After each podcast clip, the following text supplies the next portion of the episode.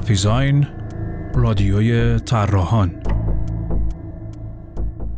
سلام امروز سهشنبه 20 آبان ماه سال 1399 و شما شنونده ششمین اپیزود از فصل ششم رادیو پیزاین هستید. در این فصل راجع به آموزش دیزاین صحبت می‌کنیم. در حال حاضر رادیو پیزاین رو من محمد فاتحی با همراهی شیدا حقیقتپور و محسن اماموردی می‌سازیم. هدف ما توسعه گفتگوی عمومی و تخصصی درباره design است. ما می‌خواهیم راجع به design فکر کنیم، حرف بزنیم، دانسته رو به روش های مختلف بسنجیم، نظرات و تجربه های شما رو بشنویم و خلاصه به موضوعاتی در زندگی designer ها و دنیای design بپردازیم که کمتر بهشون پرداخته شده. هر فصل از رادیو پیزاین به یک موضوع یا موضع کلان در عرصه design اختصاص داره. در هر اپیزود به فراخور موضوع از طریق گفتارها و یا مصاحبه و گفتگو با صاحب نظرهای رشته های مختلف به یک یا چند بود از اون موضوع می‌پردازیم. این موضوع ها اغلب بین اکثر رشته های دیزاین مشترکن چون هدفمون اینه که رادیو دیزاین صدای طراحان اغلب رشته های طراحی و تخصص های مختلف باشه و جامعه طراحی و علاقمندان طراحی در هر رشته‌ای بتونن با این پادکست ارتباط برقرار کنن.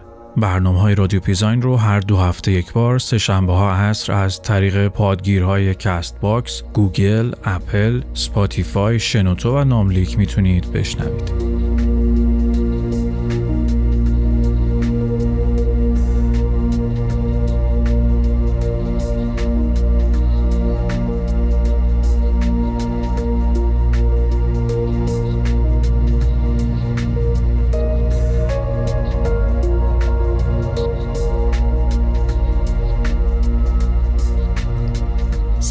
من شیدا حقیقت پور هستم و در ششمین برنامه از فصل آموزش دیزاین قرار شنونده گفتگوی من با آقای باوند بهپور باشید. آقای بهپور معمار، مدرس، معلف و مترجم در حوزه دیزاین، فلسفه و هنرهای تجسمی هستند و البته بنیانگذار و مدیر مجموعه و مدرسه هنرهای تجسمی بیاز. طی این گفتگو که در محل مدرسه بیاز در خیابون کم نظیر ایتالیا انجام شده تجربه های باوند بهپور رو از تحصیل و تدریس دیزاین فلسفه و پژوهش تاریخ هنر از زبان خودش میشنوید. در ادامه با نقطه نظرشون پیرامون آموزش دیزاین، سیستمای آموزشی، ملاحظات و مواجهات فرهنگی و اجتماعی در پروسه های آموزش و محیط های آموزشی دیزاین بیشتر آشنا میشید. امیدواریم همون اندازه که ما در رادیو پیزاین از انجام این گفتگو لذت بردیم. شما هم از شنیدنش لذت ببرید.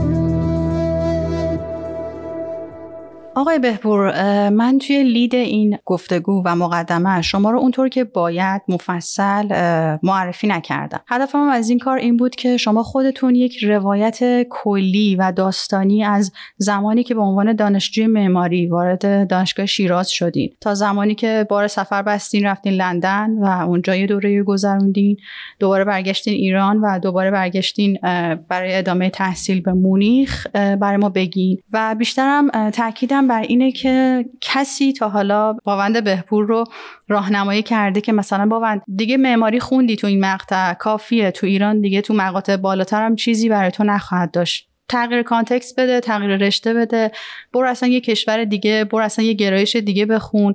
حالا اینو تجربه کردی یه مدت تدریس کن یه مدت برو دفتر طراحی کار کن.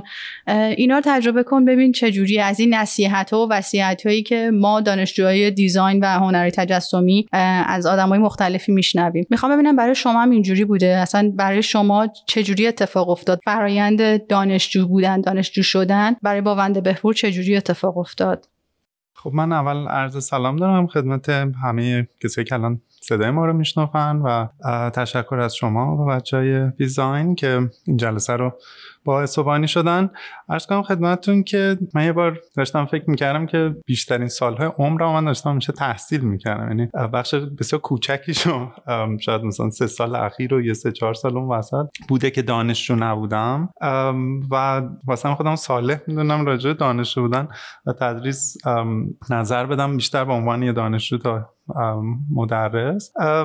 و خب از یه خانواده هم من هستم که خودشون تو کار آموزش بودن مادر بدم تو دانشگاه شیراز. و من همیشه فکر می‌کردم که من هر کاری بکنم دانشگاه درس نمیدم. یعنی حس می‌کردم که چون به نظر میاد که سرنوشت من اینه و خب طبیعتا آدم مشکوک میشه که آیا این کاری که خودم می‌خوام بکنم یا چون همیشه همه انتظار داشتن که ببینن که تو داری میشی استاد دانشگاه اتفاقا این چیزی نیست که خودت انتخاب کرده و واقعیتش اینه که من فکر نمی‌کردم که مثلا دکترا بخونم هیچ وقت و فکرم نمی‌کردم که کار اصلیم توی یه مقطعی دست کم آموزش باشه. ولی یه جایی بود که به این نتیجه رسیدم که دارم بیدلیل میجنگم با سرنوشت خودم. که خب این دیدم هم کاری که خیلی ازش لذت می‌برم هم کاری که بقیه فکر می‌کنن حالا هنرجو فکر می‌کردن که من خوب انجام میدم و خب چرا نکنم چرا نه؟ خب توی این کانتکست نگاش کنیم. ولی واقعیتش اینه که من وقتی که شروع کردم معماری رو خب سالها بود که نقاشی می‌کردم و خودم بیشتر مثلا هنرمند تجسمی می‌دونستم. مثلا فکر نمی‌کردم که مثلا بچه که بودم تو تصوری از این نداشتم که من بخوام معمار بشم. و بعد که وارد دانشگاه شدم خب اون موقع دانشگاه معماری کارشناسی ارشد پیوسته بود و دانشگاه سراسری قبول شدنش کار ساده ای نبود و خب شما هم قبلش باید خیلی زحمت میکشیدین هم هم همه بچه های معماری می‌دونن خود رشته معماری رشته ساده و سهلی برای درس خوندن نیست. قبلش روزی 4 15 ساعت داشتیم درس میخوندیم بعد توی دانشگاه همینطوری دیگه مثلا شب‌ها و کم خوابی ممتد و فلان اون موقعی که ما شروع کردیم معماری خیلی هم رشته هیجان انگیزی بود لحاظ بازار کاری و تعداد معمارا کم بود. موقعی که فارغ تحصیل شدیم و خب دوره معماری من هفت سال طول کشید دیگه معماری اون اون بازار مثلا جالب و نداشت و ضمنا خیلی هم زود متوجه شدیم ما و دانشجوهای دیگه که معماری نه اونطوری که بهمون گفتن علم نه اونطوری که بهمون گفتن هنره. یعنی ما با این انتظار که خب حالا هم مهندس خواهیم بود هم هنرمند وارد شدیم و بعد از یکی دو سال تصورمون بود که این نه انقدر از توانایی ریاضی ذهن شما استفاده می‌کنه این رشته و نه انقدر شما دستتون بازه که بتونید مثل یه هنرمند همه کار بکنید به خصوص توی بازار. بعد و تجربه من این بود که توی بازار حرفه‌ای خیلی از چیزهایی که توی دانشگاه زیبا و ایدال به نظر میاد اساسا در اختیار شما نیست. یعنی شما دارین برای کسی کار می‌کنین خیلی وقتا اونه که می‌تونه خودش رو دیزاینر رو هنرمند بدونه و اگر که شما یه شرکت مال خودتون داشته باشین حالا به اوقات بیشتر وقت و دغدغه و فکرتون صرف چیزای جانبی و هزینه های اون شرکت و گشتن شد سرکله زدن با کارفرما و شهرداری غیره خواهد شد و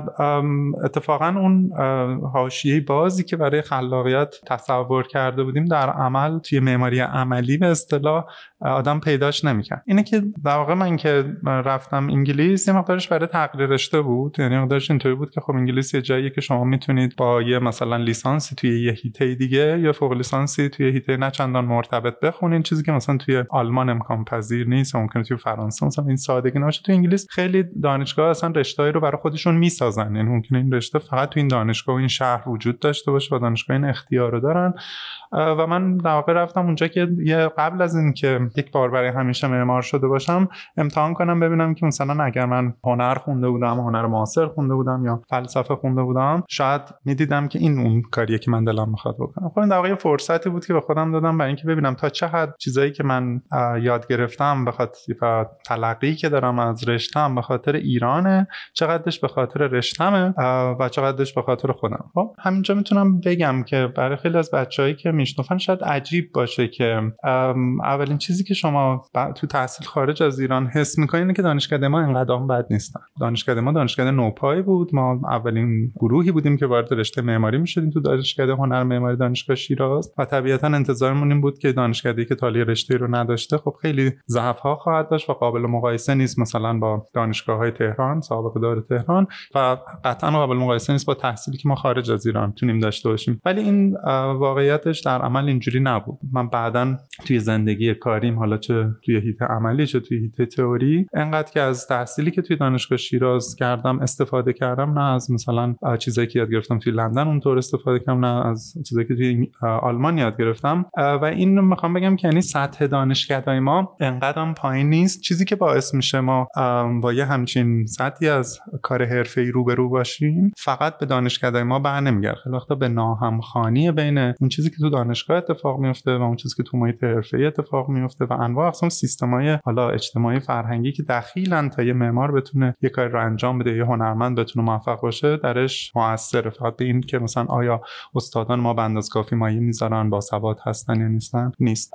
توی انگلیس من در تئوری هنر معاصر خوندم که به نوعی از یک سر به هنر معاصر ربط داشت از یک سر دیگه در واقع فلسفه بود. یعنی توی دیپارتمانی بود که اسمش بود ویژوال کالچرز فرهنگ های بصری. و اینا در واقع یه شعبه از مطالعات اجتماعی هن که موضوع کارشون هنره ولی ایده که ازش میان عملا فلسفه انتقادی و فلسفه است. و بعد که من برگشتم ایران سال 2006 شروع کردم هم توی چند تا دفتر معماری کار کردن هم یکم بعدترش توی دانشگاه درس دادن و اونجا دیدم که چقدر تدریس رو دوست دارم و سه چهار سالی ترجمه کردم نوشتم با مجلای مختلف کار کردم و بعد که رفتم در آلمان برای دکترام دو تا دلیل داشت. یکیش خب این بود که یه کشور اروپایی دیگه و یه زبون دیگر رو تجربه کنیم.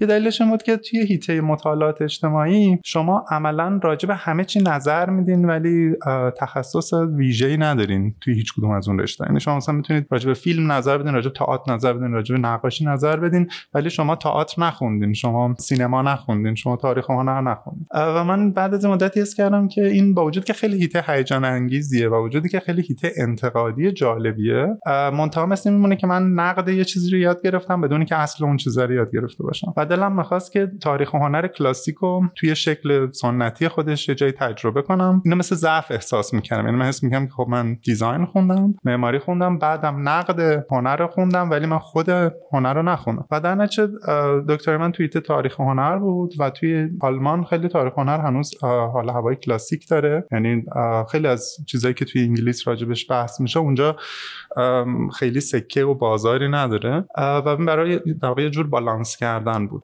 دوره دکترام دوره طولانیه. بهتون اجازه میده که در تجربه زیستن توی کشور رو تجربه کنین این که فرق می‌کنه با تجربه تحصیل مثلا من یک سال توی انگلیس درس خونده بودم به عنوان دانشجو در واقع توی اروپا حضور داشتم. این دفعه من می‌تونستم مثلا اروپا رو یه خورده عمیق‌تر توی سازوکاراش ببینم و بشناسم. و موقعی که داشتیم همسرم برمیگشتیم خب این خیلی سوال بود برای ما که این برگشتن اگه قراره که موقت باشه که این کارو نکنیم. یعنی اگه شما هر 4 5 سالی رو توی کشوری بگذرونین دوباره جاتون عوض کنین به این نتیجه می‌رسین که هیچ چیزی رو نمی‌تونین رشد بدین و بسازین. تا میاد یه چیزی قوام بگیره شما دوباره اینو عوضش می‌کنین و ما دیگه می‌خواستیم یه جایی مستقر شیم و نتیجه کار خودمون رو ببینیم. از یه طرف این یه تصمیم بود که اون موقع دیگه وقتش بود بعد می‌خواستیم ببینیم آیا ما می‌خوایم در اروپا زندگی کنیم یا در ایران. از یه طرف دیگه سوالی بود که آیا به عنوان مثلا یک مدرس یا یک پژوهشگر یا حتی یه مثلا هنرمند تو این شرایط فعلی در ایران کار کردن چقدر دست شما رو باز می‌ذاره خب خیلی این حرفو شنیدیم ما از بچه‌ها که مثلا ایران سقفش کوتاست و اینا میرن خارج برای اینکه در جا دست بیشتری برای کار کردن داشته باشن. و برای من اینطوری بود که اتفاقا اگه داریم برمیگردیم با علم به این باشه که یه کسی مثل من توی ایران بهتر می‌تونه کار کنه تا اون وقت چه تو هیته تئوری چه تو هیته آموزشی. و من یه امیدی داشتم به اینکه آموزش تو ایران خیلی موثرتره تا آموزش توی اروپا. و یه استاد دانشگاه حتی یه مدرس خصوصی خیلی عامل فرهنگی موثرتریه تا توی اروپا و به این امید برگردیم. و خب یه نگرانی وجود داشت دوستان بهمون می‌گفتن که شما دارید روی یه ایران دیگه حساب باز می‌کنید. الان دیگه اینجوری نیست. نه بچه ها حوصله این قضیه رو دارن نه تدریس خصوصی یا حالا حتی دانشگاهی دیگه. انقدر موثره و سلیقه بچه خیلی حوصله ندارن دیگه مثلا فقط دنبال ورکشاپ های کوتاه مدت هستن و چیزای اطلاعات رو از اینستاگرام و این ور می‌گیرن و مثل قدیم نیست که یه نفر که مثلا می‌خواد یه هیتر یاد بگیره بره ده سال پیش یک مثلا نقاشی تلمس کنه اینا. و من تصورم این بود که نه چیزا به این راحتی تغییر نمی‌کنه و توی ایران همیشه تدریس محترم و موثر بوده و هنوزم هست. منتها خب ریسک بود دیگه. یعنی این چیزی بود که ما داشتیم در واقع زندگی رو روش ریسک می‌کردیم و خب اون طرف حساب کتاب چیزا خیلی مشخصه و شما هم که مثلا 5 6 سال توی کشور زندگی می‌کنین راهتون رو پیدا می‌کنین. شیوه تعامل با اون فرهنگ و اون محیط رو یاد می‌گیرین. و در واقع اگر که این محاسبات و این فکر اشتباه عذاب در میومد خطایی بود که جبرانش ساده نبود. چون ما عملا کل زندگیمون اون زندگی ساخته بودیم و جمع کردیم و دوباره و بنا کردیم. حتی وسایلمون رو بار کامیون کردیم کامل آوردیم. و پلی پشت سر باقی نذاشتیم این صورت. و الان من خوشحالم از این سوالایی که از من می‌پرسین که بتونم بگم که بعد از این سه سالی که حالا من داشتم تو این هیت کار می‌کردم آیا می‌تونم بگم که این تصمیم درست بوده یا نه؟ و آیا تدریس هنر و دیزاین توی ایران واقعا هنوز چیزی هست که آدم بتونه بهش دل ببنده یا نه؟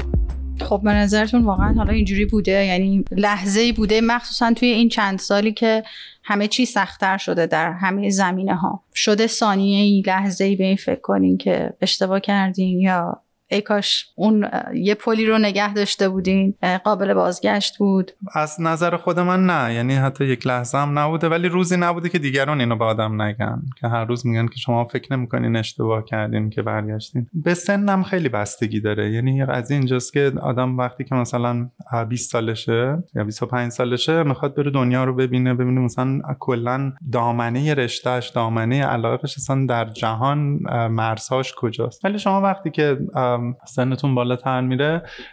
خیلی وقت اصلا موفقیت فردی براتون کم رنگتره براتون موثر بودن پر رنگتر میشه و شما لذت می‌برین از این که ببینین که دارین واقعا تاثیر می‌ذارین تو محیطی که دارین کار می‌کنین. می‌خوام ببینم کی توی این بازه از زمان ورود به دانشکده معماری تا فارغ تحصیل شدن از مونیخ کی این لحظه اتفاق افتاد که احساس کردین می‌خواین موثر باشین و این موثر بودن از طریق تدریس واقع میشه؟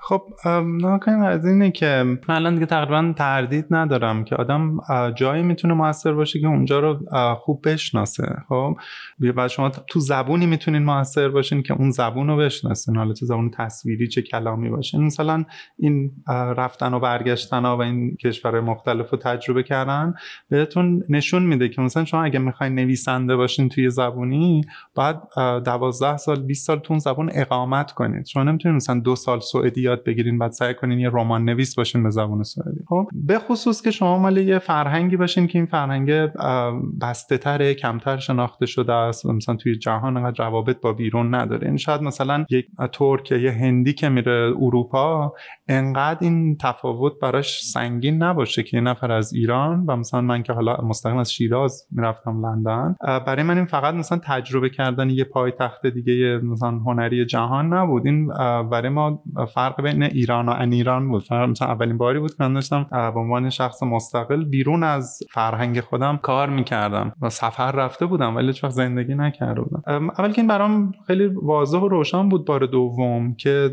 شما توی کشور خودتون دستتون خیلی بازتره و این هیچ تعارفی نداره. شما با مثلا یه هنرجوی آلمانی سر کلیات موافقت دارین. شما مثلا احتمالا کانتو از اون بهتر خوندین چون سن اون اختزا نمی‌کنه ولی شما نمی‌تونین بگین که مثلا فرهنگ آلمانی رو بهتر از هنرجوی آلمانیتون می‌شناسین خب؟ ولی مثلا من وقتی که راجع به سعدی با شاگردم دارم صحبت می‌کنم به عنوان یه شیرازی اسم می‌کنم که من صلاحیت کامل دارم راجع به این حرف بزنم. یه نفر نمی‌تونه بگه که خب نه اگر که زبان مادریت بود می‌دونستی که این بهتر اینجوری نمیشه. خب این توی هیته علوم انسانی به این راحتی اول توی یه فرهنگ دیگه اتفاق نمیافته یا لاقل برای اینکه اتفاق بیفته شما باید دراز مدت بهش فکر کنید شما فکر کنید که من می‌خوام از این بعد یه نویسنده به زبان انگلیسی باشم. با همه پستی و بلندیاش و بعدم زبون با تجربیات زیست است که معنی پیدا می‌کنه. یعنی برای اینکه شما بتونید رمان نویس انگلیسی باشین باید تجربیات زیستتون شبیه تجربیات زیسته یه مثلا بریتانیایی باشه یا یه کانادایی باشه.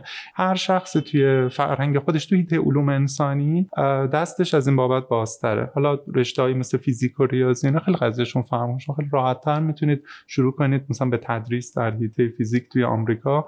برای که این انقدر با انسان در تماس نیست. فقط اینو بگم قبل از جمله ببندم که وقتی میگیم علوم انسانی باید در نظر بگیریم که ما واقعا با یه انسان طرف نیستیم. یعنی اون چیزی که یه هندی رو می‌سازه یه ایرانی رو می‌سازه یه چینی رو می‌سازه بعضی وقتا انقدر تفاوت ها زیاده که انگار ما با گونه های مختلفی از یه موجود طرفیم. نه فقط با یه منطق واحدی که حالا مثلا لحنه های لحجه های مختلف داره. ما با لحجه های مختلف یه زبون روبرو نیستیم. بعضی وقتا توی هنر ما با زبون های مختلفی روبرویم که خیلی وقتا قابل ترجمه به هم نیست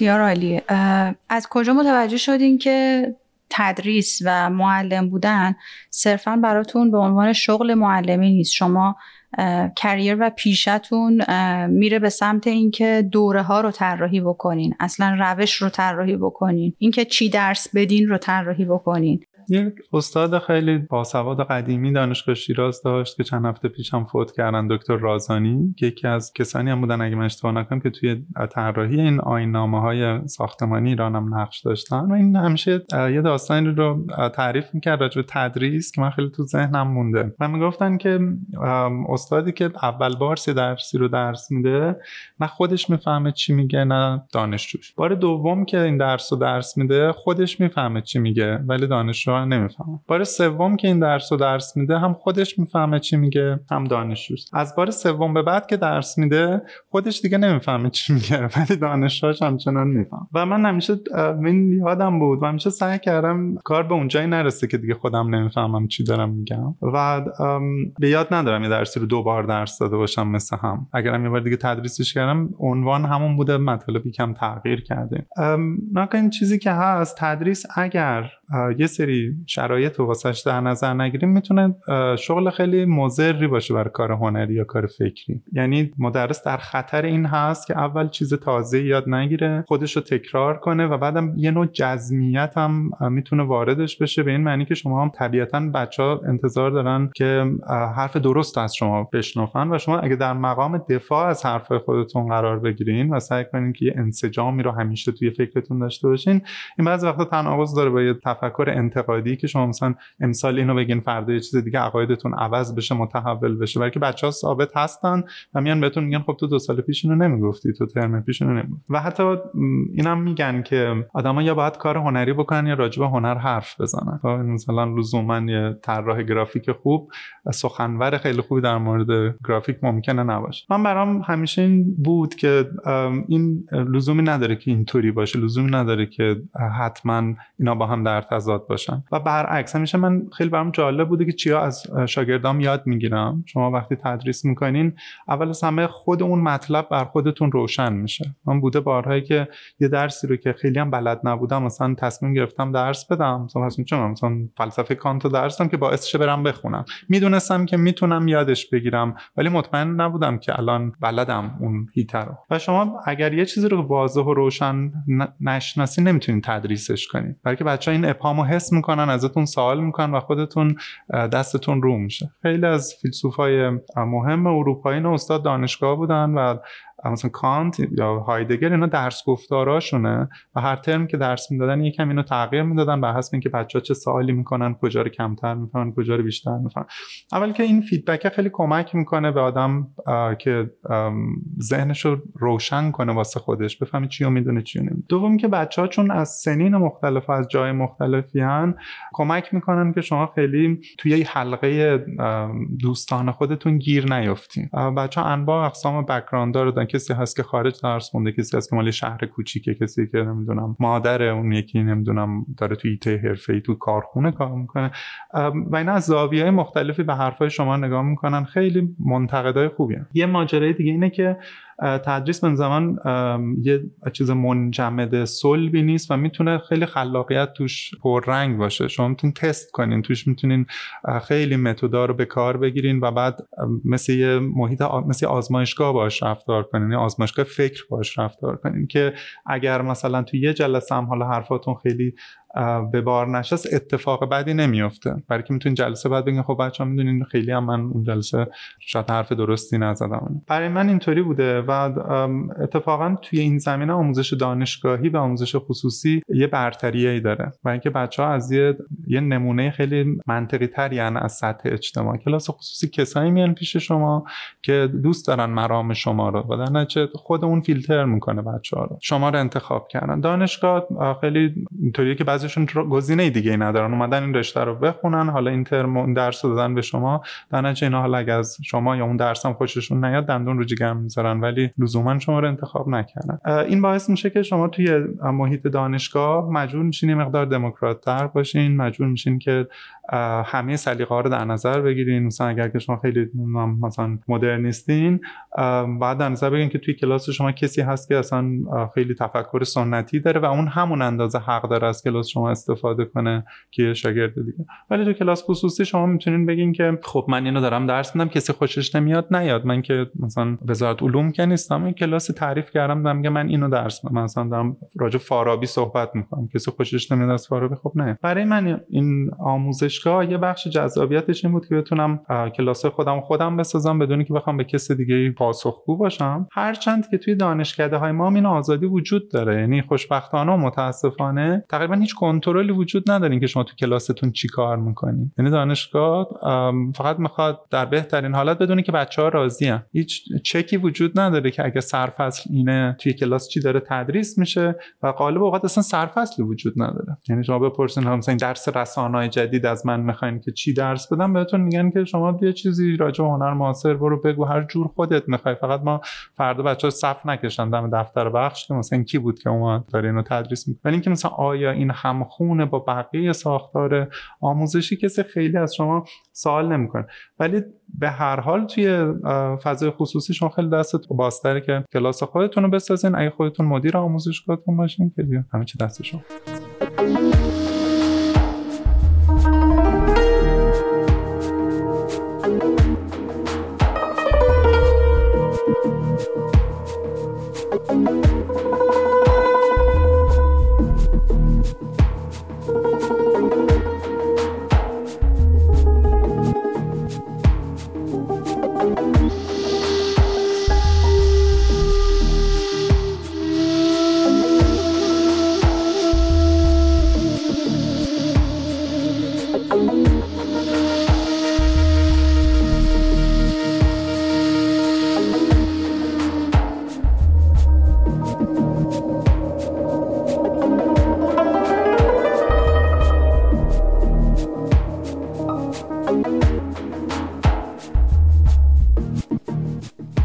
اونطور که من برداشت کردم این وضعیت نابسامان و بیدر و پیکریه که کسی هیچ احاطه ای و هیچ کنترلی رو هیچی نداره.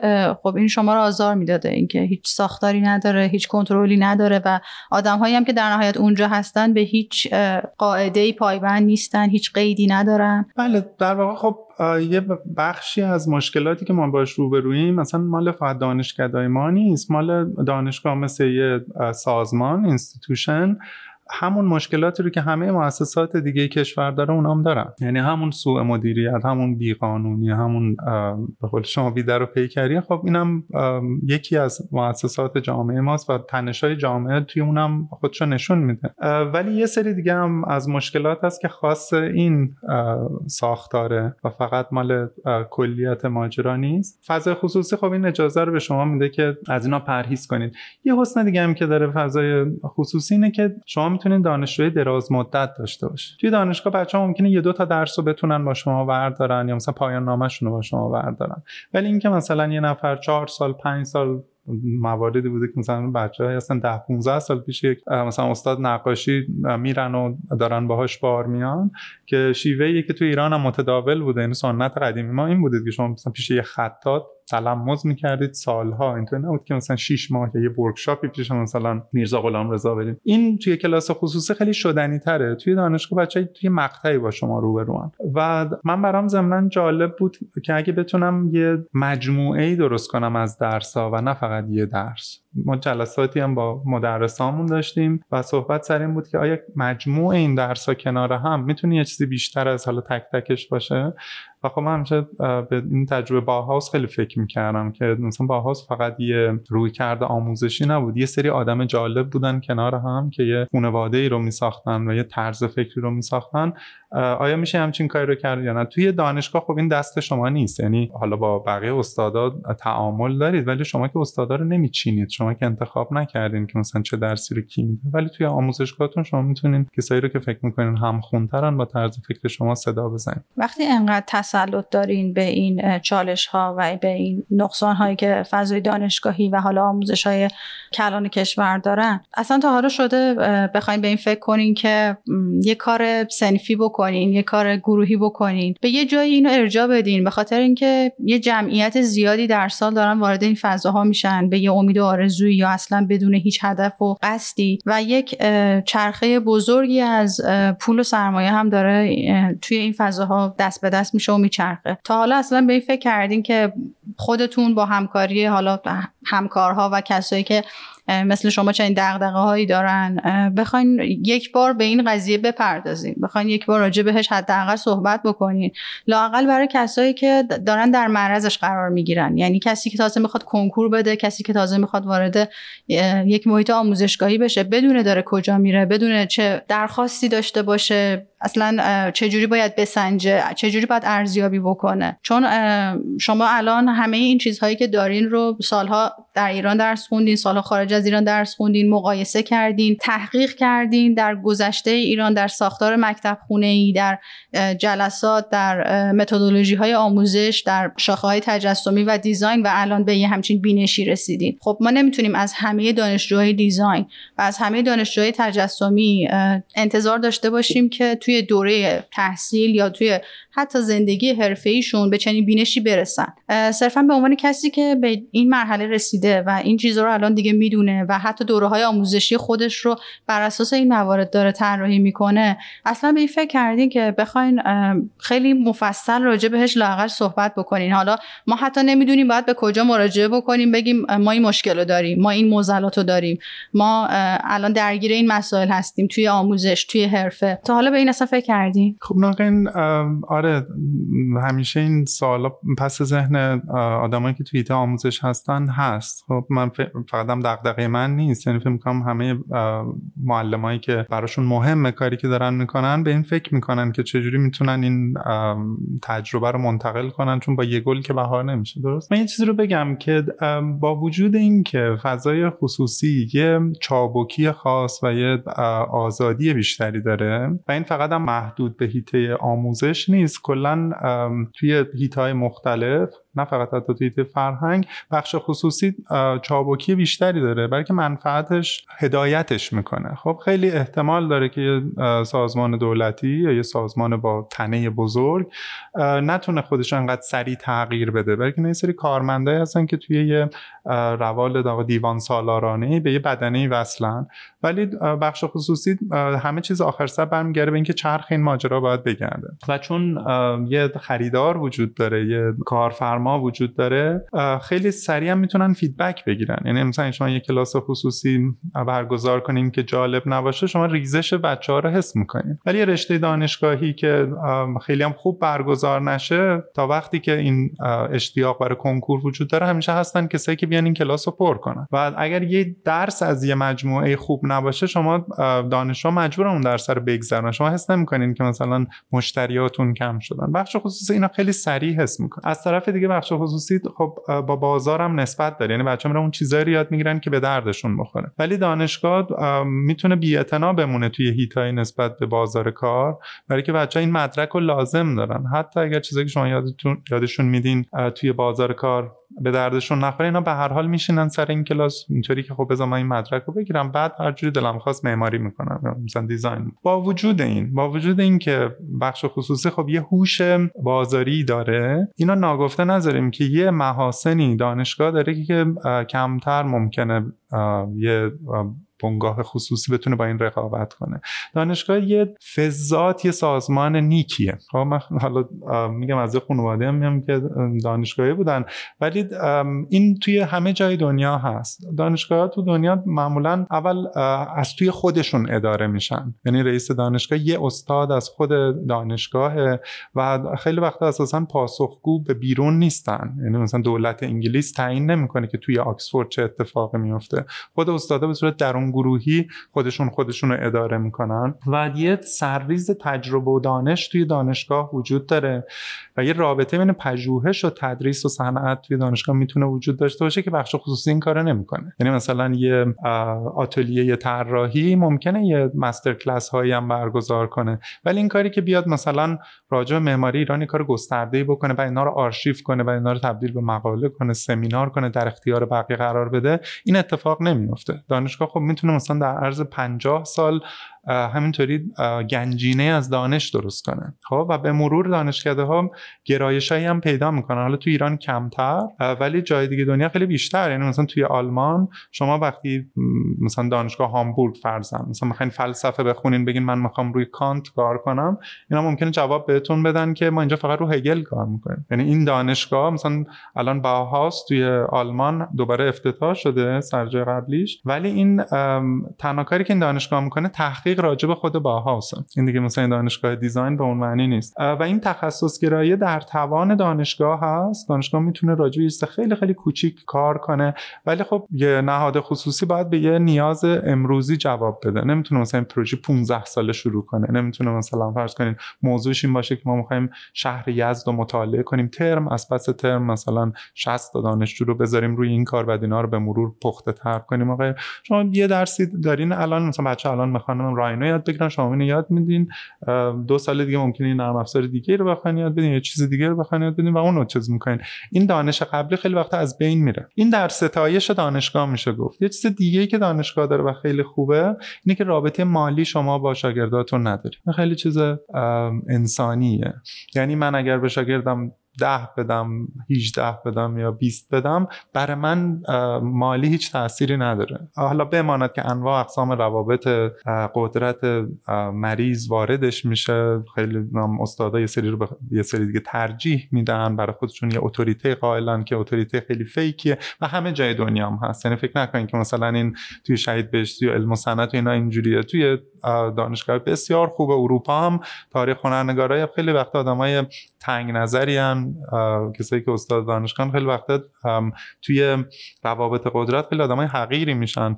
منتها این به صورت نسبی تنگ نظری آکادمیک قابل مقایسه نیست با روابط مریضی که توی ایته حرفه یعنی به هر حال یه استاد دانشگاه دغدغه اصلیش موضوعشه. دغدغه اصلیش نتیجه که می‌گیره نیست. به هر حال اون داره حقوقش رو می‌گیره. حالا چه مدافع مثلا معماری مدرن باشه چه مخالف این انقدر تأثیری توی زندگی فردیش نداره. ولی توی ایته حرفه‌ای یه معمار اگه سبک عوض کنیم فقط عقیدهش رو تغییر نده ممکن کل مشتریاش و کل آبروش از دست بده.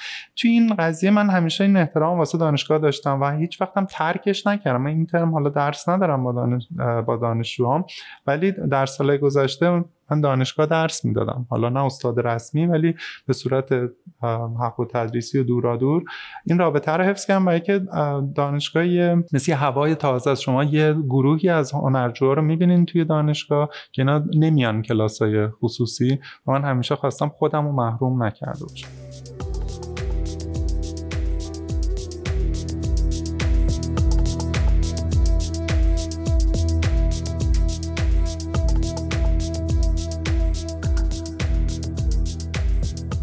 اگر از ابتدای این قسمت از رادیو پیزاین با ما همراه نبودین لازمه بدونین در حال گفتگو با آقای باوند بهپور هستیم. ایشون معمار پژوهشگر و مدرس فلسفه و تاریخ هنر هستند و ما در این برنامه راجع به آموزش دیزاین هنرهای تجسمی ساختارها و سیستمهای آموزشی فعلی و چگونه مدرس دیزاین بودن با ایشون صحبت می‌کنیم که امیدواریم مورد توجهتون قرار بگیره با ما باشید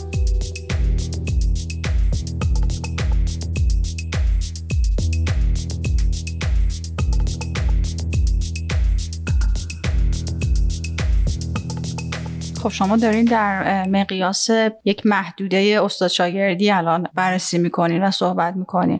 اما در یک مقیاس کلی تر که بخواین نگاه بکنید به قضیه اینکه این آدم ها در بعد ورود چه اتفاقی براشون میفته در طی اون پروسه چهار سال پنج ساله چه اتفاقی براشون میفته و بعد از اون در آستانه ورود به حرفه و یا تغییر گرایش تحصیلی یا حتی تحصیلات تکمیلی چه اتفاقی براشون میفته روایتی که لاقل توی دو دهه اخیر داره توی ایران اتفاق میفته خیلی متفاوته. از اون مفهوم جنرالی که حالا شاید به صورت نمایشی بخوایم بگیم در کل دنیا خیلی پذیرفته است و همه به خاطرش دارن روز به روز به مهاجرت فکر می‌کنن یا حتی مهاجرت می‌کنن. این چیزی که اینجا داره اتفاق میفته یعنی اینکه شما چند سال تو دانشگاه حالا به جز یک دو تا استادی که همیشه مج... استثنا هستن و یا یکی دو تا دوره ای که همیشه استثنا هستن و همیشه هم تو ذهن آدم میمونن تا ابد از زمان پیدایش دانشگاه بخوایم در نظر بگیریم تا همین الان. چیزی که الان داره اتفاق میفته اینه که آدم ها انگار پوک میشن پوش میشن و مخصوصا توی شاخه های هنر و دیزاین. مثالش میشه خود آرشیتکت خیلی خودشون رو با, دکترا مقایسه می‌کنن توی مثال حرفه ای اگه بخوایم مثلا با بچه های پزشکی مقایسه بکنیم که حالا مقایسه درستی هم نیست ولی به صورت ظاهری و ساختاری که حالا داریم صحبت می‌کنیم بچه های پزشکی هفت سال درس می‌خونن و در نهایت یک پروانه می‌گیرن به اندازه حالا اختیاراتی که اون پروانه در اختیارشون می‌ذاره می‌تونن طبابت بکنن. و حالا اگه بخوان ادامه بدن دوباره باید درس بخونن امتحان بدن دوره هایی بگذرونن.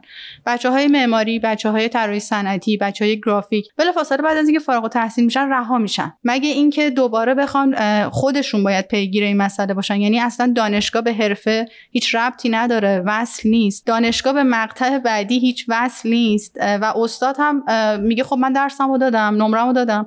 تموم شد رفت. ترم بعدی سی تا دانشجوی بعدی سی و هشت تا دانشجوی بعدی. آموزشگاه بعدی. من تو دانشگاه خوب درس دادم. از فلان آموزشگاه زنگ می‌زنن که آقای فلانی ما ساعتی انقدر به شما حقوق میدیم؟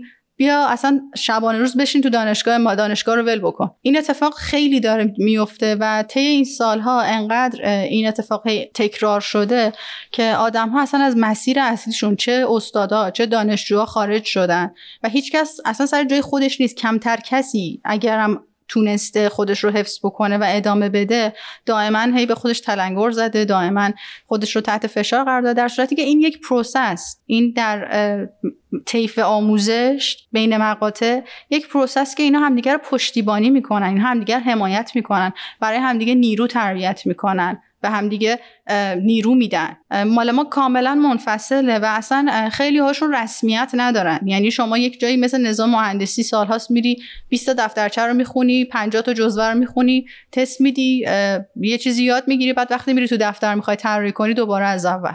همه چی اشتباه همه محاسبات اشتباه همه چی غلطه. این توی معماری توی رشته های دیگه هم به همین شکل هستش.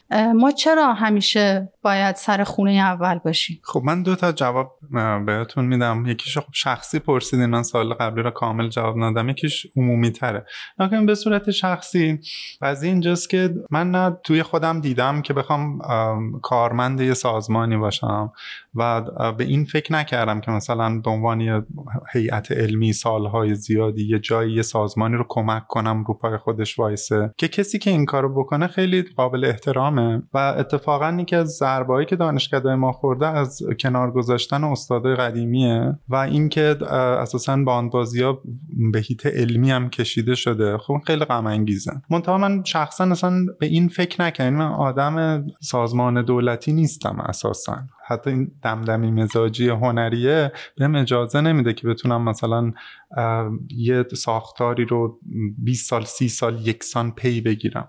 و چون در مورد خودم اینو می‌دونم سعی کردم شغلم متناسب با خودم تعریف کنم. سعی نکنم خودم تغییر بدم متناسب با اون شغل. ولی برای کسایی که این توان رو دارن این توان ساختن سازمان و باهاش موندن رو دارن احترام قائلم ولی شخصا اینجوری نیستم. یه چیز دیگه اینه که شما نظرتون درست بود. گفتین که خب سعی کردین اینو انتقال بدین. آره من هر وقت که هر جا دعوت هم کردن که حرف بزنم راجع این تجربه ها یکیش الان خود شما قبول کردم. خب بچه های دانشگاه هنر هر وقت گفتن هفته پژوهش بیاین صحبت کنین نمی‌دونم بچه دانشگاه سوره گفتن یا هر شهری. من توی دو سال اولی که برگشته بودم شاید 11 تا شهر ایران رو رفتم کارگاه برگزار کردم. برای اینکه حس می‌کردم که این حرفا رو آدم باید جای مختلف بگه. برای که اون چیزی که تو تهران میگن لزوما به رشتی ها نمی‌رسه به کرمان نمی‌رسه.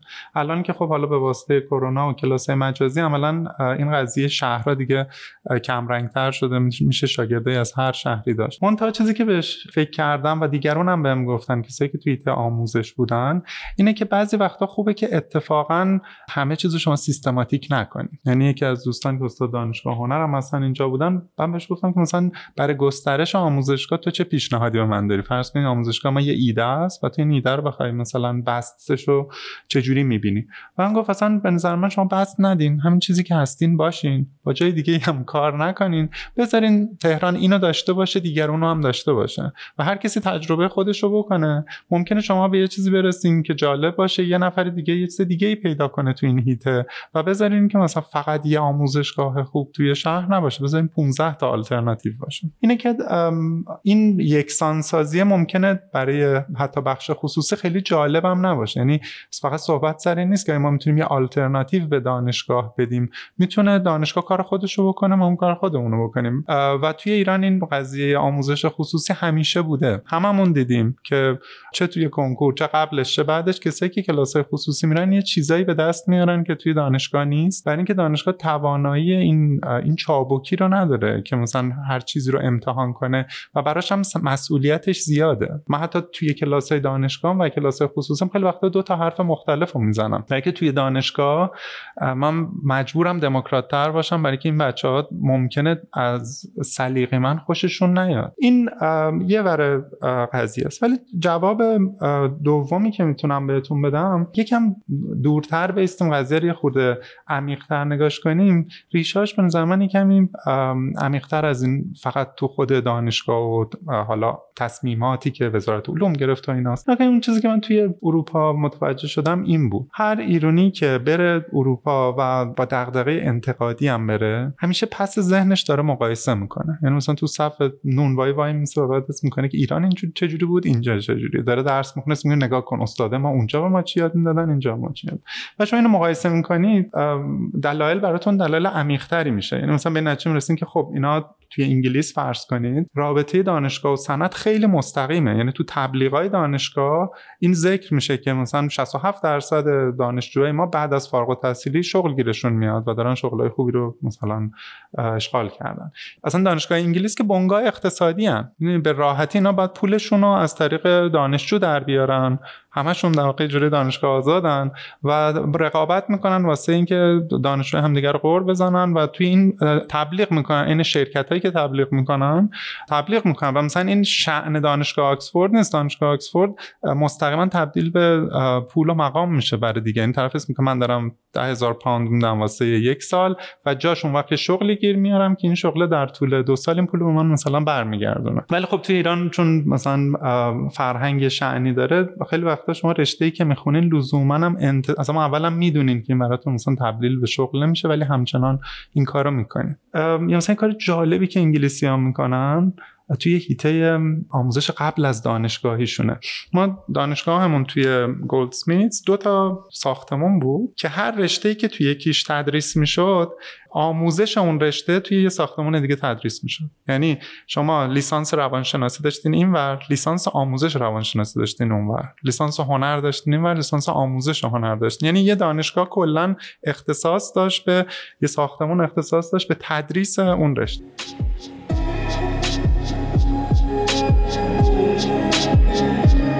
change, change, change.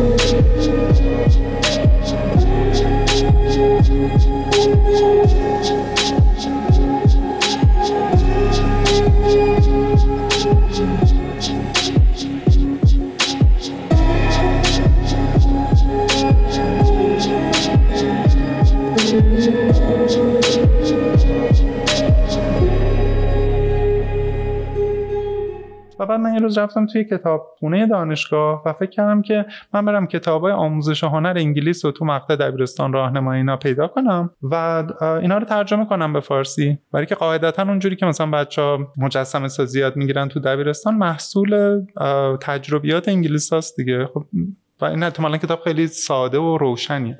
و هرچی گشتم همچی کتاب وجود نداشت. و برام عجیب بود که خب چطور کتابخونه دانشگاهی که تربیت مدرسه کتابای دبیرستان انگلیس رو نداره. و از داره پرسیدم گفتم که خب این کو مثلا کتاب آموزش نقاشی سال دوم دبیرستانتون؟ گفت یعنی چی؟ گفتم خب بچه های انگلیس چی می‌خونن؟ و خیلی چیزای مختلفی می‌خونن. من منظور تو متوجه نمیشم من رفتم یه جستجویی کردم و متوجه شدم که اصلا کتاب سراسری برای آموزش مثلا ریاضی در انگلیس وجود نداره. یه سری سرفصل وجود داره که دولت انگلیس تعیین کرده که اگر یه نفر مثلا دوم راهنمایی میره مدرسه ای بعد آخر سال بتونه مثلا انتگرال بگیره مثلا. حالا شما به هر شیوهی که دلتون می‌خواد به این انتگرال یاد بعد یه سری شرکت های یه سری ناشر با همدیگه رقابت می‌کنن که کتابای جبر بهتری بنویسن برای دبیرستان.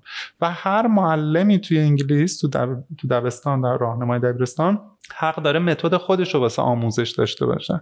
بگیم این کتاب من معرفی می‌کنم امسال یا اصلا اینجوری مثلا می‌خوام بدون کتاب بچه ها با مثلا سنگریزه بهشون جدول ضرب یاد بدم. اون استادی که آخر سال نتیجه بهتری گرفته باشن شاگرداش میان سراغش میگن تو چجوری یاد دادی؟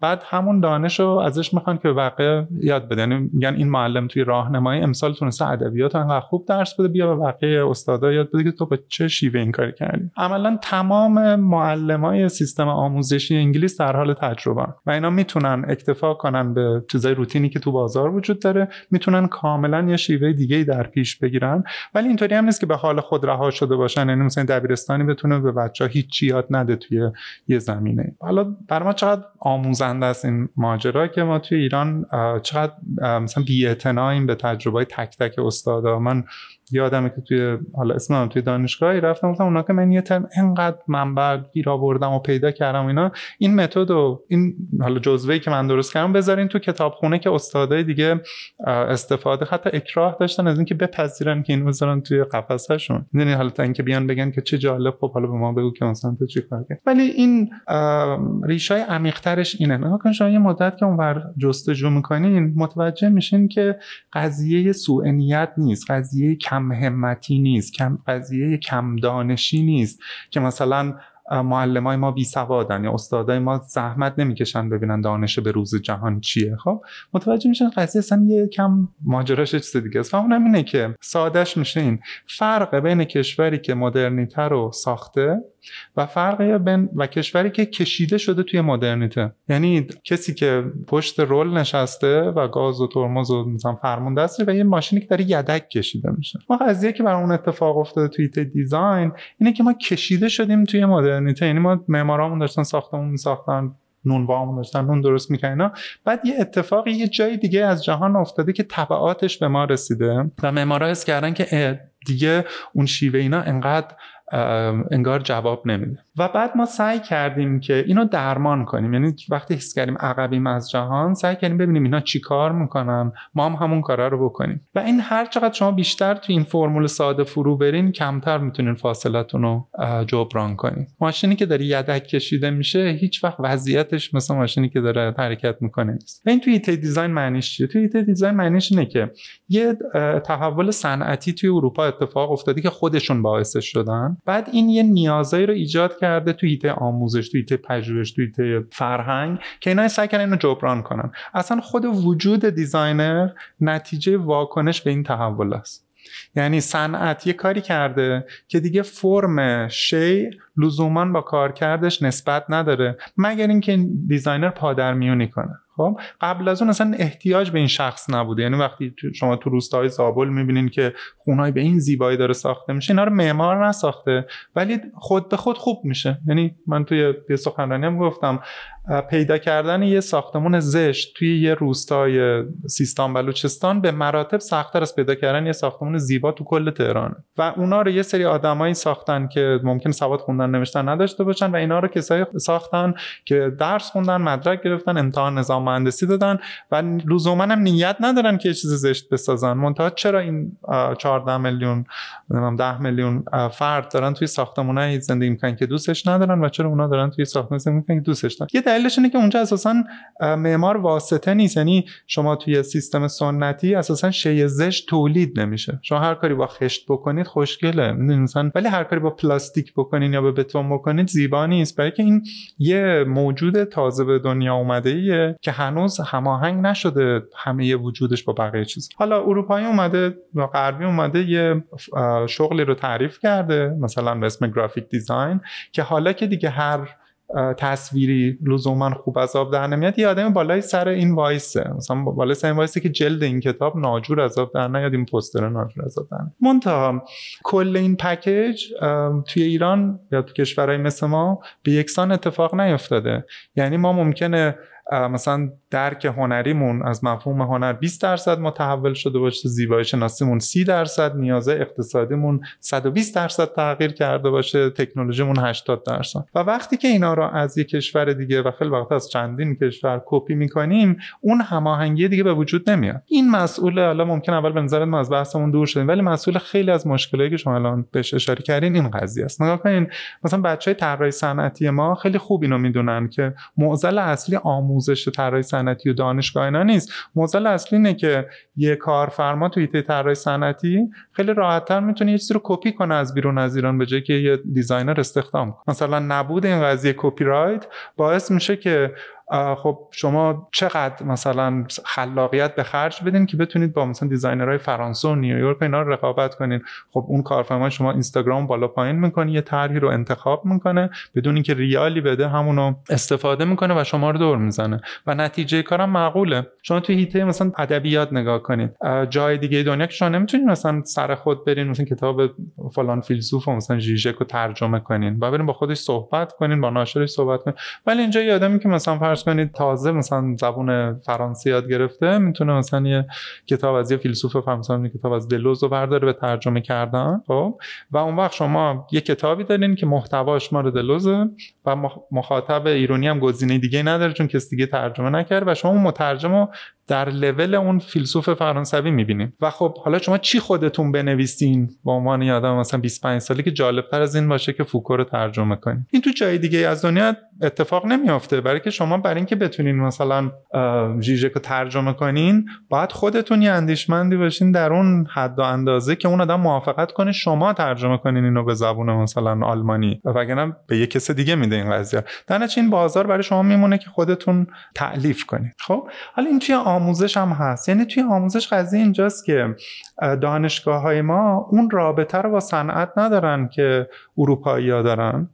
اون رابطه رو با پژوهش ندارن که غربیا دارن و اون رابطه رو با فرهنگ ندارن. برای اینکه این نیازه تو خود ایران تولید نمیشه. یعنی مثلا یه مصالحی که داره توی آلمان تولید میشه میاد توی ایران وارد میشه. حالا معمارا دارن اینو استفاده می‌کنن. حالا کارفرما از این خوششون میاد. بعد شما با من طراح باید یه راهی پیدا کنین واسه کاربرد این. این توی آلمان که اینجوری اتفاق نمیفته توی آلمان اینطوری که مثلا شهرهای ما مرطوبن ما حالا می‌خوایم آجر استفاده کنیم یا چوب استفاده کنیم. چه چوبی استفاده کنیم که در هوای فرانکفورت اینو دووم بیاره خب؟ بعد این در هماهنگی با مثلا طراحا و بازار و معمار و قیمت و اینا خیلی وقتا توی دانشگاه اتفاق میفته. یعنی این دانشگاه یه پروژه تعریف می‌کنه که بتونی مسئله رو توی صنعت حل کن ولی دانشگاه ما خیلی وقتا دارن چیزایی رو توضیح میدن که مثلا بازار ازش عقبه یا ازش جلوتره. این ماجرا باعث میشه که ما نمیتون نتونیم متدهای آموزشی یه جای دیگه از دنیا رو عین به عین نل به نل توی کشورمون اجرا کنیم. من برام جالب بوده که ببینم با هنرجوی ایران به هنرجوی ایرانی چجوری می‌تونم حالا دیزاین یا هنر رو تدریس کنم؟ نه اینکه چجوری می‌تونم آخرین متدهای آموزش یه چیزی رو بیارم مثلا فرض کن به اینا ارائه بدم با, با اعتماد به اینکه حتما جواب.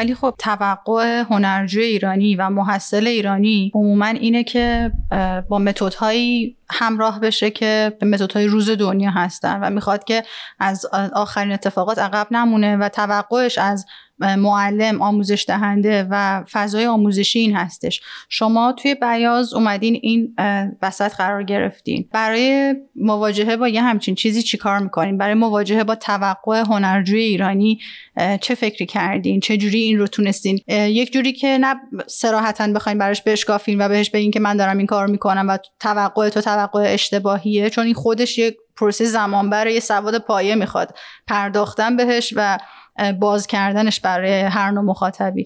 شما چجوری با این مواجه شدین؟ در طراحی دوره های بیاز طراحی خود بیاز و در مقابل چه مواجهاتی داشتین از طرف هنرجوها؟ چون به هر حال چیزیه که تا حالا اتفاق نیفتاده. یا شاید خلاف نظر و اصلا خارج از قاعده توقعشون بوده. چه اتفاقی افتاد؟ می‌خوام بدونم که بیاز اومد یه چاله هایی رو پر کنه یک با یک چالش های مواجه بشه که ساختار آموزشی فضای آموزشی اصلا سراغشون نرفته بود یا اصلا بهشون فکر نکرده بود. و شما هم در رفت آمد بین چند فرهنگ آموزشی چند فضای آموزشی و چند رشته آموزشی تونستین این حفره ها و چاله ها رو پیدا بکنین. بعد اومدین توی بیاز این تمرین رو شروع کردین که خب با اینها باید چه کار بکنیم و چقدر موفق بوده چقدر مجبور شدین تغییر موضع بدین و چه اتفاقی برای شخص شما به عنوان طراح بیاز افتاده چه اتفاقی برای خود بیاز و دانشجوهاش افتاده توی این پروسه. خب عرض کنم خدمتتون که من خیلی ساده بخوام بگم من روی هوش بچه ایرانی حساب کرده بودم و جواب گرفت. یعنی فرض کرده بودم که اگر که صادقانه بگم دارم چی کار می‌کنم اینا خودشون داوری خواهند کرد و خواهند دید که آیا می‌خوان همچین چیزی رو یا نه؟ و فکر کرده بودم که توی ایران انقدرم تبلیغ لازم نیست. یعنی مردم پشت چیزها رو نگاه می‌کنن. این تفکیک بین ظاهر و باطن یه جایی هم به دردمون می‌خوره. و اونم اینه که در این حالی که حالا خیلی معروفه که ما آدم های جوگیری هستیم ولی ضمنا مردم ما خیلی هم شکاکن نسبت به هر موفقیت و هر ادعایی. برای که به صورت تاریخی تجربه اینو دارن که ظاهر می‌تونه با باطن همخونی نداشته باشه و خیلی وقت آدم ها حرفایی می‌زنن که منظورشون این نیست. و من رو این حساب کرده بودم. دوم که قضیه اینه که شما من که مثلا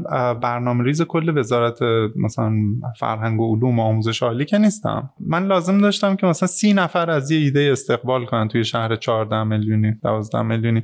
قرار نبود که همه متقاعد بشن. قرار بود به اندازه کافی آدم متقاعد شده برای یه ایده وجود داشته باشه. و فرض کرده بودم که خب اگر کاری که دارم می‌کنم منو به وجد میاره و من ایرونی هم احتمالا هستند یه سی چل نفر دیگه هم که توی این قضیه با من سهیم باشه. و باز اینو در مورد خودم فکر می‌کنم. این همیشه با خودم فکر کردم که مدرس اگه خودش شیفته یه موضوعی نباشه نمی‌تونه این شیفتگی رو انتقال بده. توی آموزش هنر قدیم ایران و توی عرفان ایران این بوده که شما اشتیاق آموزش میدین. شما اطلاعات آموزش نمیدین. و توی این وضعیتی که ما هستیم دوباره این قضیه موضوعیت پیدا کرده. اول که اطلاعات همه جا هست تیکه هاش پخش این ور و اینکه دیگه انقدر جذابیت نداره که شما بیاین مثلا یه سری نمونه به بچه ها نشون بدین. که اون دوره‌ای که مثلا ما دانش آموز بودیم دسترسی پیدا کردن به تصویر خودش یه چیزی بود. یعنی مثلا ما توی کلاس نقاشی که می‌رفتیم اگر استاد ما یه کتاب چاپ روسیه داشت که توش کارهای مثلا شیشکین بود یا کازمیر مالویچ بود این زندگی ما رو ممکن بود عوض کنه. بلکه جای دیگه ما نمی‌تونستیم مثلا ادوارد مونک ببینیم. نه ما مال دوره هم که هنوز اینترنت نیومده بود. یه کتاب چاپ خوب شعنی داشت. تو معماری اینا بود دیگه. الان قضیه نیست. یعنی الان اینکه شما مثلا برین نیویورک درس بخونین برگردین تا چهار پنج سال برای بچه ها جالبه. مثلا اول بار که رفتم مثلا رفتم انگلیس رو برگشتم من اولین ایرانی بودم که تو این دیپارتمان داشت درس می‌خورد. نه تا حالا ایرانی نیده بودن. یه مدت بعد شاگردای خود من رفتن تو همون دانشگاه همون رشته منو خوندن و برگشت بعد خیلی هم بروزتر از من دیگه. مثلا ده سال پیش اونجا درس خونده بودم. اینا مثلا دیروز فارغ التحصیل شده بودن. اینه که اولا که اطلاعات الان انقدر مهم نیست. دوم که ما توی فضایی هستیم که اشتیاق نادرترین چیزه. یعنی آدمایی که بتونن یه ساختمون مثلا حالا که کارفرما بعدش نیاد و شهرداری هم مشکل نداشته باشه بسازن کم نیستن. ولی آدمایی که بتونن یه کاری بکنن و بعد ذوق کنن که این کار رو کردن خیلی کمن. و ما ما توی فرهنگ زندگی می‌کنیم که اساسا بر اساس شوق بنا شده. یعنی ساز و کار روانی ما خیلی متفاوته با یه آلمانی. آلمانی از استادش از دانشگاهش انتظار داره که چیزایی که درست درسته رو بهش یاد بدن. انتظار نداره با آدم جالبی روبرو بشه من اگه یه اصل یاد گرفتم تو آموزش به هنرجو ایرانی اینه که هنرجو ایرانی فقط چیزی رو که دوست داره از کسی که دوست داره یاد می‌گیره. یعنی اگه شخص شما رو دوست نداشته باشه از خودمون رشته هم بدش میاد. یعنی مثلا معلم جبر رو شما باید دوست داشته باشین تا از جبر خوشتون بیاد. اگه آدمه جالب نباشه یا موضوع جالب نباشه اصلا میبنده در هنرجو ایرانی. خب این در مورد هنرجو آلمانی صادق نیست. این از نگاه شما نمی‌کنه. نگاهی می‌کنه که چی رو می‌خواد از شما بگیره. اینه که اول قضیه اینجاست که اصلا در توان من نیست که یه چیزی رو یاد بدم که خودم فکر نمی‌کنم که درسته یا خودم بابتش ذوق زده نیستم. و اینکه هر درسی که درست می‌کنم اولینش اینه که من دلم می‌خواد یه کسی به من چی یاد می‌داد همونو برم به بچه ها یاد بدم و فرض کنم که اینا احتمالا مثل منم چیزی که نگرانم می‌کردیم بود که شاید نسل جدید دیگه مثل ما نباشه. شاید مثلا من انقدر ذوق دارم واسه این چیزا. مثلا خب من توی آلمان نشستم مثلا کار کردم روی خط فارسی بعد مثلا خط ذوق زدم راجع به خوشنویسی اومدیم و بچه های نسل جدید براشون جالب نبود بیان بشنن راجع به میرزا غلامرضا اصفهانی مثلا بدونن. اون وقت اون وقت چی؟ اول که اینطوری نبود. یعنی این حسابه دست کم درست از کار در اومد که یه چیزایی که ریشه در فرهنگ داره به این راحتی ها عوض نمیشه. و خیلی وقتا این واکنشی که شما می‌بینید تو نسل جدید نسبت به یه سری مفاهیمی به خاطر بد ارائه شدنشه. یعنی خیلی وقتا اینا کینه سنت رو به دل می‌گیرن به واسطه اینکه اون کسایی که اینو ارائه کردن اینو از از معنی خودش تهی کردن به اینا ارائه کردن. مشکل خیلی وقتا خود اون دیسیپلین نیست. یکی مشکل آموزگار یا معلمشه. بله اصلا من اینو جایی اینجا بگیم که تدریس خودش شغله. نگه تدریس یاد دادن چیزی که شما بلدین نیست. خودش یه کاره. یعنی چی؟ یعنی که من بعضی وقتا فکر می‌کنم حتی یه حیطه‌ای که بلد نیست. یه آدمی که ذاتا معلمه. شما بهش بگین که زیست شناسی درس بده و این مثلا معلم هندسه است. خب اگه معلم خوبی باشه می‌تونه شب یه نگاهی بکنه رو اون کتاب و فردا زیست درس بده. هرچند که هیتش نیست. برای که معلمی راجع به یه عالمه تکنیکاییه که بعضیش اصلا به موضوع ربط نداره. یعنی بخشش روانشناسیه یه بخشش جامعه شناسیه یه بخشش توان بیان کردنه. خب همش راجع به تبحر توی اون هیته نیست. توی ایران هم خیلی جالب این کلمه استاد گویا دو تا چیزه. گویا اینه که اول شما معلمین دوم که اون کار خوب بلدین. تو همین زبونا اینجوری نیست. و از قدیم یعنی مثلا شما گلستان هنر دور صفویه رو که می‌خونین می‌بینین که انتظار داشتن ایرونیا که یه کسی که یه کاری رو بلده بتونه درسش هم بده. خب یعنی مثلا خطاتی که شاگرد زیاد نداشته باشه به نظر می‌رسه خطات خوبی نیست. و تو این گلستان هم میگه فلانی این تعداد شاگرد داشت یعنی اینقدر خطات خوبی بود. این هنوز توی بچه ها هست یعنی هنوز توی دانشگاه هم هست. یعنی وقتی میان پیشتون میگن که شما که این کار داری خوب انجام میدی چرا درسش نمیدی؟ و مثل بخل جلوه می‌کنه مثل امساک و خصیص بودنه که شما بگین که آره من معماری بلدم مثلا گرافیک دیزاین بلدم ولی نمی‌خوام یاد بدم. مثلا که شما آدم خودخواهی. هستین که بقیه جای دنیا کسی اینو وظیفه نمی‌دونه که مثلا حالا یه چیزی رو بلده باید یاد بده. زکات بده به اصطلاح مالیات بده. من رو این حساب کرده بودم که خب این توقع تو ما به صورت فرهنگی وجود داره و این احتمالا به من کمک خواهد کرد. دوم که نگاه کنین تدریس توی ایران با همه حالا اتفاقایی که افتاده با همه این بالا پایین شدن های ارزش فرهنگی هنوز جایگاه معلم تو ایران خیلی محترمه جایگاه استاد.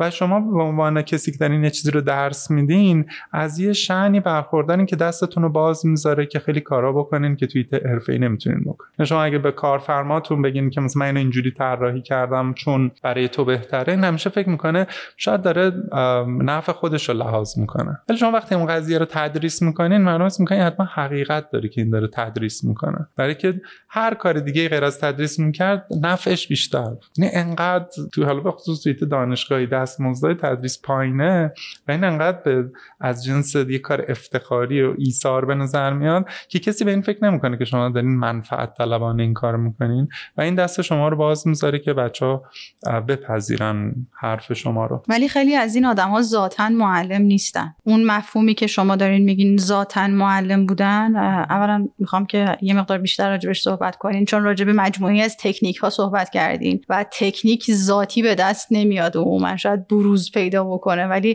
اون اتفاق ذاتی من برای من و خیلی ها سواله که ذاتا معلم یعنی چی؟ یعنی چی؟ توی جهانش رو نمی‌دونم ولی می‌دونم توی ایران اینطوریه.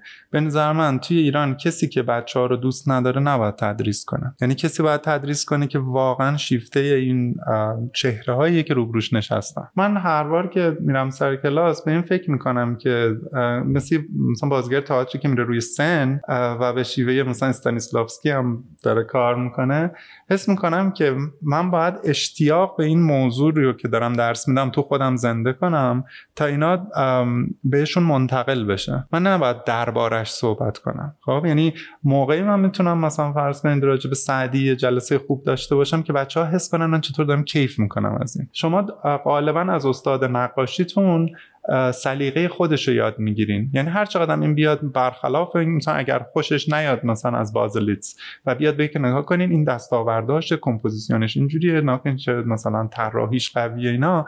بچه ها انقدر چیز نمی‌کنن انقدر واکنش نشون نمیدن که شما مثلا چشاتون برق بزنه بگین نگاه کنین چه کرده سزان اینجا خب؟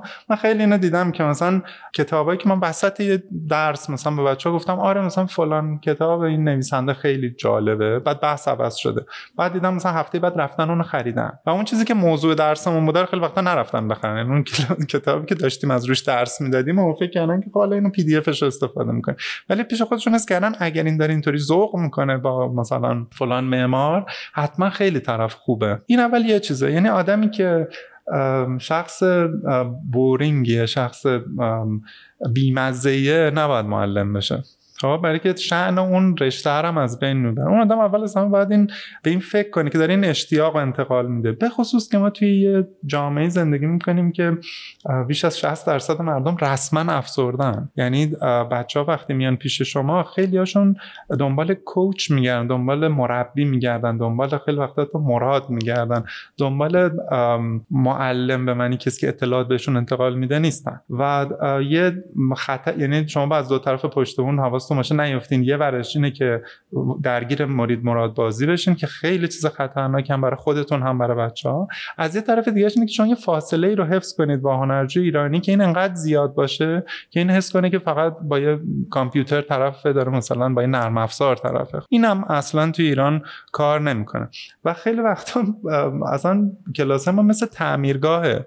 یعنی ما شاگردای داریم که استاده دیگه خرابشون کردن. ما الان درستشون کنیم. نه نه مثلا طرف یه استاد خیلی سختگیر اصلا اینو از این رشته زده کرده حالا نقاشی بوده یا هرچی و ما باید اینو جدا کنیم که مثلا بهش بگیم که نکن این حرفایی که تو شنیدی نه معنیش اینه که تو بی استعدادی نه معنیش اینه که رشتت رشته ناجوریه. این فقط معنیش اینه که این استاد حواسش نیست که با انسان طرفه.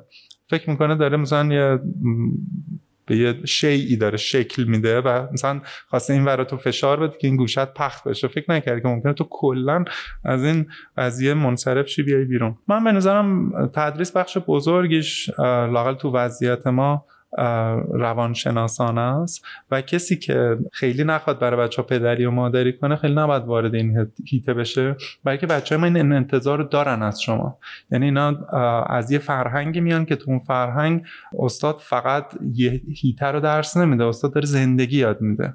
و شما باید نگاه حواستون باشه که اینا دارن خیلی چیزا رو همزمان از شما یاد می‌گیرن. و اگه نمی‌خواین وارد یه مسئولیتی به این بزرگی بشین بهتر کلا واردش نشین Bye.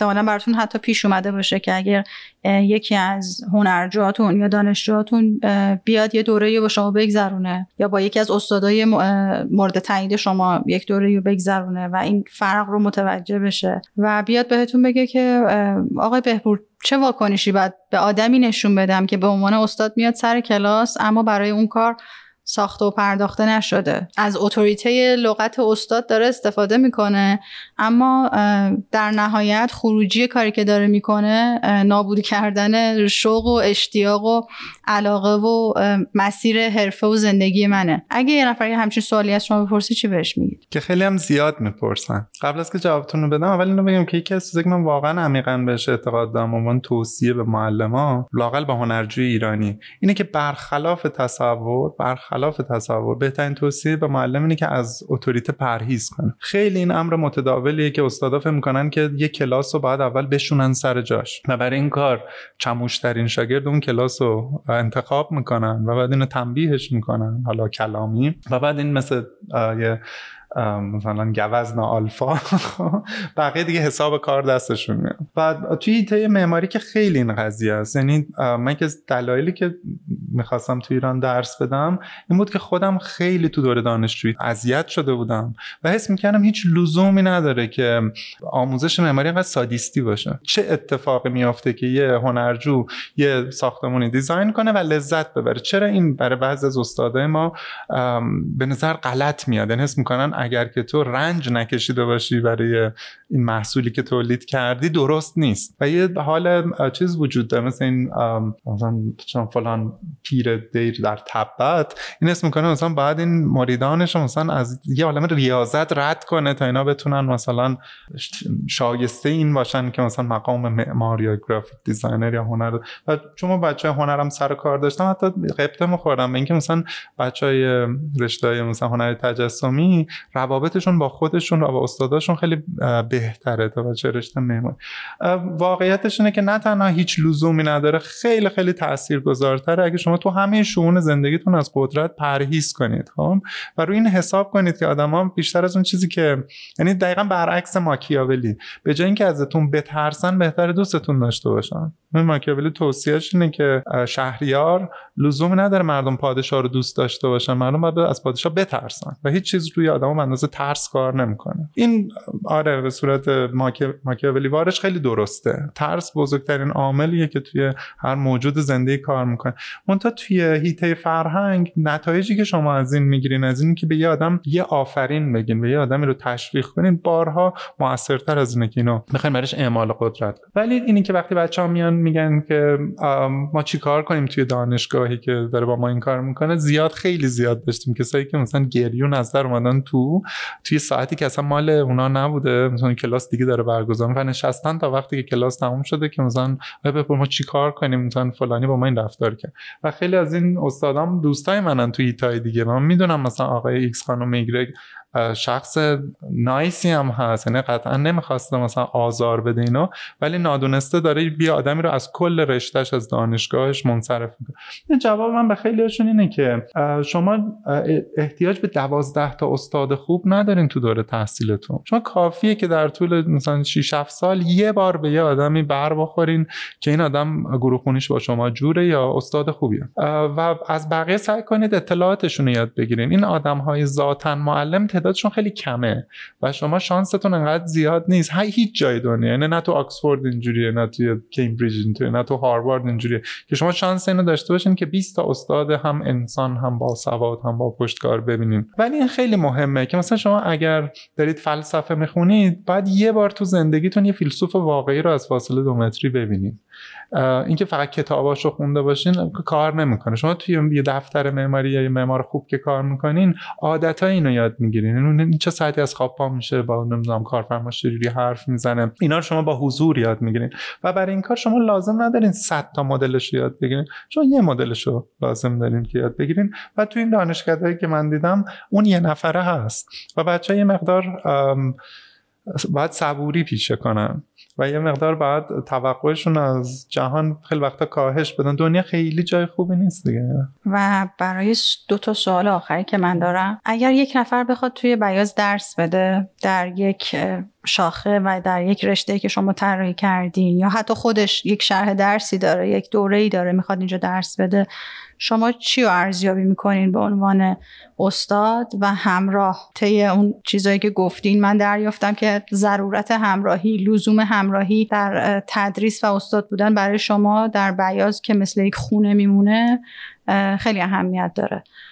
شما چی رو میسنجین در این آدم و سعی می‌کنین طی اون دوره چی رو پیدا کنین؟ مشاهده می‌کنین ارز کنم که بچههایی که اینجا درس دادن خب اول از همه برام مهمه که اون کاری رو که دارن می‌کنن خیلی خوب بلد باشن. صرف نظر از اینکه چه سنی دارن. یعنی ما استاد 23 ساله داشتیم. ولی توی اگر مثلا یک از بچه داره طراحی درس میده باید طراحی خودش خوب باشه در درجه اول. هر چقدر که حالا حاشیه هاش هرچه می‌خواد باشه. ولی نکته دوم که کمتر از اون اهمیت نداره اینه که آدم خوبی باشه. اساسا یه آدم هر چقدر آدم باسواد که شخص جالبی نیست من باش کار نمی‌کنم. ولی که زندگی آدم همین ساعت هاست. چطور متوجه میشین که یه نفر آدم خوبیه برای اینکه؟ این کلمه خیلی کلیه ولی من به معنی ساده همین کلمه. که مثلا فرض کنید اگه هنر ایرانی راجع به صفاست اگه راجع به مثلا فرض کنید یه رابطه انسانی که شما برقرار می‌کنید در حین کار کردن با مخاطب بعد از اینکه اثرتون رو خلق کردین چطور ممکنه از یه آدم بیاد که خودش مثلا آدم سردیه مثلا. خودش آدم مثلا چطور این آدم می‌تونه اشتیاق منتقل کنه اگر خودش بابت هیچ چیز ذوق زده نیست. خب اگه مثلا رشتهش رو مثل بار و مسئولیت و مثلا یه چیزی که حالا از غذای روزگار افتاده گردن این می‌بینه این چجوری می‌تونه بچه انتقال بده که مثلا ببینید چه زیبایی تو این کتابارانی ایرانی مثلا نهفته است. یکی این یعنی کسی که من باش کار می‌کنم باید کسی باشه که بتونم دعوتش کنم خونم باید کسی باشه که من از مصاحبتش لذت ببرم و بچه از مصاحبتش لذت ببرم یه آچار فرانسه ما نمی‌خوایم. خب یه انسان جالب می‌خوایم و بچه که اینجا تدریس کردن حالا درصد تجربیاتشون متفاوت بوده ولی اون درس رو برای اولین بار بوده که تدریس می‌کنن بعضیاشون اصلا برای اولین بار بوده که کلا در زندگیشون تدریس می‌کنن بعضیاشون حالا اون درس رو به اون شکل برای اولین بار داشتن تدریس می‌کنن و من پا به پاشون این درس رو ساختم. و ازشون خیلی یاد گرفتم. مثلا خب من تخصصی تو فرش نداشتم ولی قضیه این بود که خب اگه ما می‌خوایم مثلا خانش فرش درس بدیم منم باید بفهمم داره چه اتفاقی تو این کلاس میفته چون اینکه نمی‌خوام آموزشگاه داری بکنم. بعد پا به پای اون استاد اول خودم شاگرد اون شدم به اصطلاح که ببینم اصلا این هیته چیه و مطمئن بشم که اگه برای من جالبه پس لابد برای بقیه هم جالب خواهد. و حالا که الان که خوردیم به کرونا و ما کلاس مثلا حضوری و با استاد دیگه الان نداریم. ولی آخرین نتیجه ای هم که رسیده بودم بود که اساسا کلاسی که از این بعد خواهیم داشت دو استاده باشه. یعنی من برام جالب نیست آموزشگاه داری برام جالب اینه که با یه نفر یه درسی رو بسازم. خب اگر اون خودش می‌تونه اون درس رو به تنهایی جای دیگه تدریس کنه خب چرا ما این کار بکنیم؟ یا اینطوری براتون بگم ما هیچ درسی نداشتیم که جای دیگه از شهر تدریس بشه. توی یا توی ایران یا لاقل به اون شیوه تدریس بشه. یعنی بعضی درس که اصلا وجود نداشته خانش فرش به این معنی هیچ جا تدریس نمی شده بعضی از درسام به این شیوه هیچ جا تدریس نمی مثلا ما آموزش طراحی داشتیم کارگاه طراحی ولی این کارگاه طراحی هیچ مدلی سال کلاس نبود. شی چه مدل انسانی ولی طراحی ذهنی هم نبود. یعنی ایده اون این بود که ما متد خودمون رو درست کنیم. برای که من تصورم اینه که ما اول توی شرایط فرنگی خیلی دشواری هستیم. کسایی از ما که می‌تونن خلاقیت داشته باشن توی کل سازوکار که دارن انجام میدن کمن نه کمن فقط چون از همون اول کمن خیلی هاشون وسوسه میشن که برن. نه یعنی کسی که متقاعد بشه که توی ایران بمونه و کاری بکنه که بیرون از ایران معمولا بیشتر نتیجه میده و ضمنا هم تن نده به چیز به راه ساده ای که توی ایران جواب میده این آدما کم هست ولی خیلی منفعتی تو این قضیه نیست. شما یا یه کار خاص برای نخبگان انجام میدین یک کار عام برای تعداد زیاد. انجام دادن یک کار خاص برای تعداد کم چیزی نیست که برای خیلی ها صرف بکنه. و من فکر کنم آدمایی که این مسیر رو انتخاب می‌کنن نباید دیگه نیروشون رو جای دیگه حروم کنن. و من خیلی تو زندگیم کار مختلفی کردم. الان دارم کم جمعش می‌کنم خب اینه که مثلا اگر که آره مثلا بچه من میگم مثلا چرا شما فلسفه غرب درس نمیدین؟ چرا تاریخ و هنر جهان درس نمیدین؟ مثلا. من می‌تونم این کارو بکنم ولی جوابم بهشون اینه که خب کسای دیگه دارن این کارو می‌کنن. من برای چی بیام کانت درس بدم؟ خب آره خوندم مثلا اینو توی انگلیس.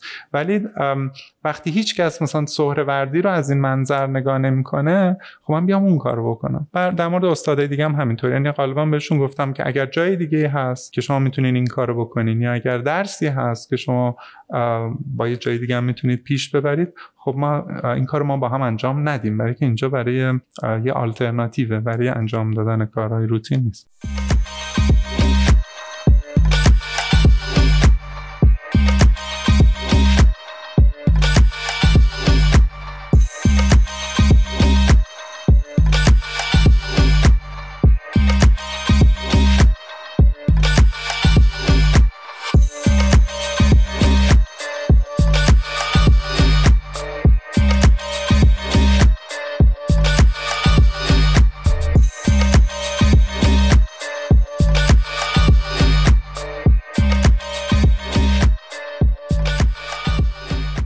بسیار عالی. و سوال آخر این که اگر یک خانواده جوانی با یک نوجوان به شما مراجعه بکنن که شاید احتمالا تا الان کرده باشن و بدون هیچ پیش زمینه ای بدون هیچ سواد پایه ای خواستشون این باشه که اون بچه وارد یکی از رشته های دیزاین یا تجسمی بشه. چی رو براش ترسیم می‌کنین؟ چه مواردی رو براش ترسیم می‌کنین؟ برای آدمی که اصلا با این زمینه هیچ آشنایی نداره از ادبیاتش هیچی نمی‌دونه و بهش میگین که چی رو دنبال بکنه تا بتونه اشتراکاتی با خودش پیدا بکنه. از اون کار یا خودش رو ارزیابی بکنه بسنجه که ببینه اصلا می‌تونه وارد اون شرایط بشه می‌تونه اون شرایط رو تاب بیاره و می‌خواد اصلا زندگی حرفه ایش بعدا در اون هیته باشه یا نه. چه سوال عجیب. یعنی عجیب نیست ولی جواب دادنش توسط من ساده نیست. اول که شاگردای ما غالبا بین سن 25 تا 35 سالن. نه خارج از کانتکست بیاز اصلا به عنوان یک آدمی که خودش این دوره ها رو گذرونده یک مرارت هایی کشیده شب و روزهایی گذرونده. حالا یک جاهای علاقمند شده یک جاهای سرخورده شده. به عنوان یک دانا می‌خواد راجع به این مسئله صحبت بکنه و صرفا با یک نوجوون 16 17 ساله هم نمی‌خواد صحبت بکنه. حتی با خانواده هم می‌خواد صحبت بکنه که دنبال این میگردن یه چیزی پیدا کنن مجابشون کنه. دنبال این میگردن یه چیزی پیدا کنن راضیشون کنه تضمین بهشون بده از آینده بچهشون. خب جوابتون رو میدم با یه دیسکلیمر اولش. یعنی اینکه من دقیقا به این دلیل که خیلی احساس مسئولیت می‌کنم توی تدریس توی دانشگاه خب به جز یک بار که بچه لیسانس شاگرد من بودم من همیشه ارشد درس دادم. توی کلاسامونم ما نوجوان نداشتیم و وقتی هم که داشتیم عملا مثل بزرگسال باش رفتار کردیم. اینه که نه تجربه خودم بچه ندارم. نه تجربه کار کردن با سنین پایین رو دارم. و فکرم می‌کنم که مثلا تدریس به کودکان یا نوجوانان اینا جنسش فرق می‌کنه. یعنی شما خیلی باید حواستون به یه چیزایی باشه که با یه آدم بزرگسال یا آدمی که دیگه تصمیمش رو گرفته که مثلا می‌خواد این کارو بکنه فرق می‌کنه. و خیلی وقتا مثلا سوالم از بچه‌ای که مثلا میمدن کارگاه هنر تجربی این بود که آیا تو نقاشی می‌کنی یا هر روز صبح که از خواب پا میشی به مسابقه چی از خواب پا میشی؟ از به مسابقه نقاش از خواب پا میشی به مسابقه شهروندی از خواب پا میشی که حالا ممکنه بعد از ظهر نقاشی کنه ما برای این دومی خیلی حرفی هم برای گفتن نداریم. یعنی بیشتر راهنمایی ها توصیه برای کسیه که حس می‌کنه ناگزیر از مثلا مجسمه سازی ناگزیر از طراحی. خب این خیلی کار ما رو راحت کرده و میگم چون بخش خصوصی هم هست اینطوری نیست که خودمون رو موظف حس نمی‌کنیم که خب حالا این آدمی که اومده لیسانس معماری ما آموزش لازم برای این فراهم کنیم. ما داریم به یه گروه جواب پس میدیم که اینا مشکل یه ابتداییاتی رو یه جای دیگه حل کردن این به عنوان اختار اولیه که که آدما سرازیر نشن ازتون بخوان از این سوالا بپرسن از این ببر که حرفی که دارم بهتون می‌زنم خیلی به چشم مثلا یه اصل جلوه نکنه که بعدا شرمندهشون خب این صدق نمی‌کنه. ولی اگر یه همچین اتفاقی پیش بیاد من اینطوری فکر می‌کنم که از یه طرف دیزاین مال همه نیست خب و آدما همه لازم نیست هنرمند باشن. یعنی ما کسایی رو داریم که مثلا توصیهم آخر سر بهشون اینه که مثلا خب شما می‌تونید دوستدار هنر باشید مثلا شما می‌تونید مجموعه دار خیلی مثلا آدم ثروتمندیه این شخص و مثلا می‌خواد در یه شهر کوچیک ایران مثلا قالیبافی رو احیا کنه. خب؟ خب تو چرا متخصصا اینو نمیگی اسپانسر نمیشی؟ چرا؟ چرا مثلا فرض کن شروع نمی‌کنی کار هنرمندای جوون رو بخری؟ خب؟ همین که لازم نیست خودشون لباس خودشون رو بدوزن فرش خودشون رو ببافن. از یه طرف دیگه من واقعا فکر می‌کنم که دیزاین یه چیزی که می‌تونه زندگی آدم رو بهتر کنه و پشت رو کنه. یعنی به یه منطقی خیلی جذاب تره که آدم لباس خودش رو خودش طراحی کنه. خیلی جذاب تره خب؟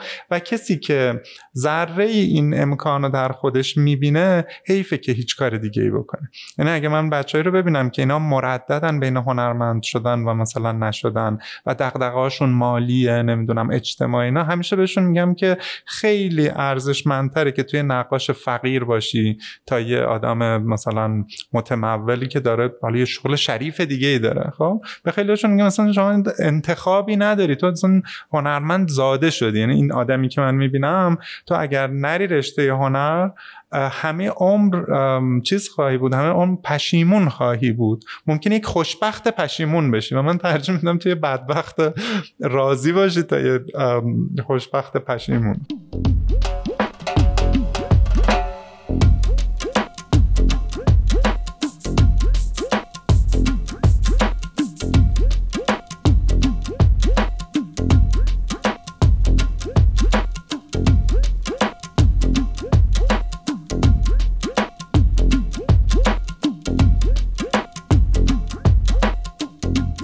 در اینی که من فکر می‌کنم کسی که استعداد هنری داره و ذهنش اونطوری می‌تونه کار کنه باید این کارو بکنه از اون طرف هم کسایی هستن که واقعا هنر براشون مضره. یعنی شاگردای ما داریم که اینا مثلا هنر براشون تراپیه خب؟ و اینا مثلا می‌خوان حرفه‌ای هنرمند شن. آدم بوده که من بهش گفتم که تو اگر اینطوری ادامه بدی مثلا دو ماه دیگه خودتو می‌کشی. این نقاشیات نگران کننده است من روانکاو نیستم ولی انقدر هنر مثلا سر و کار داشتم که بدونم این مال یه روح سالم نیست خب؟ و خیلی ارجعیت داره که تو سالم باشی زنده باشی تا اینکه مثلا هنرمند باشی و نباشی. و هنر مثلا اصلا من هنر جدی حرفه‌ای خاصیت درمانگر که نداره هیچی تشدید می‌کنه. یعنی یه آدمی که مثلا خیلی وضع روانیش مسئله داره این بهتر شعر نگه این بهتر بره کنار مثلا رودخونه ماهیگیری کنه. برای که اون شعر گفتن اصلا جنبه تخلیه کردن نداره. این آدمو بعد توی بدترین لحظاتش نگر میداره و طرف یه تیکه از وجودش مثلا میاره رو کاغذ و نشون بقیه میده و خیلی وقتا شما باید بگین که خب شعر خوبی نیست من چه کار کنم تو الان مثلا اینقدر برات مهمه؟ ولی واقعیتش رو این شعر خیلی خوب نیست.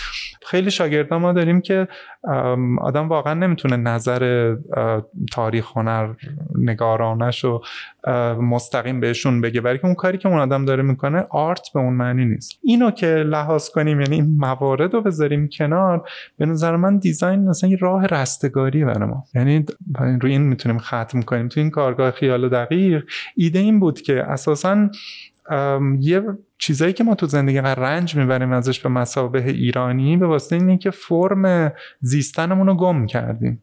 یعنی مثلا هیچ لباسی نیست که یه زن ایرانی تو این موقعیت بپوشه و حس کنه که این درسته. و این گردن شرایط نیست گردن دیزاین راست یعنی باید یه لباسی برای این آدم طراحی کرد خب؟ و این لباس رو نمیشه از خارج آورد. توی موارد زیادی هست تو زندگیمون که هیچ گزینه از گزینه‌های موجود در بازار یا در فرهنگ جوابگو نیست و ما باید اینو اختراع کنیم. و کسی که به این معنی به دیزاین نگاه می‌کنه خیلی وقتا می‌تونه خودشو نجات بده. یعنی مثلا فقط دیزاین یه صندلی و یه مبل نیست. این می‌تونه رابطه متفاوتی با مادر خودش دیزاین کنه. و یه مادر ایرانی یه چیزی غیر از همه مادرای جهانه و شما نمی‌تونین توی مثلا میلان کندرا یاد بگیرین که چجوری با پدرتون رفتار کنین. بعض وقتا شما اینو بسازینش خب؟ و این احتیاج به تکنیکایی داره که این تکنیکا رو تو دیزاین بهتون یاد میدن. برای من جذابیت این ماجرا به اینه که آدم می‌تونه با شاگرداش یه گروهی درست کنه و اینا یه نوعی از زیستن رو بسازن برای 1399 برای 1400 و به نظر من الان این چیزی که هنرمند بودن تو ایران رو جذاب می‌کنه. از این که بگذریم شما خیلی راحتتر تو پاریس می‌تونید گرافیک دیزاین انجام بدین. ولی اون لذتی که می‌برین وقتی که مثلا مثل ممیز.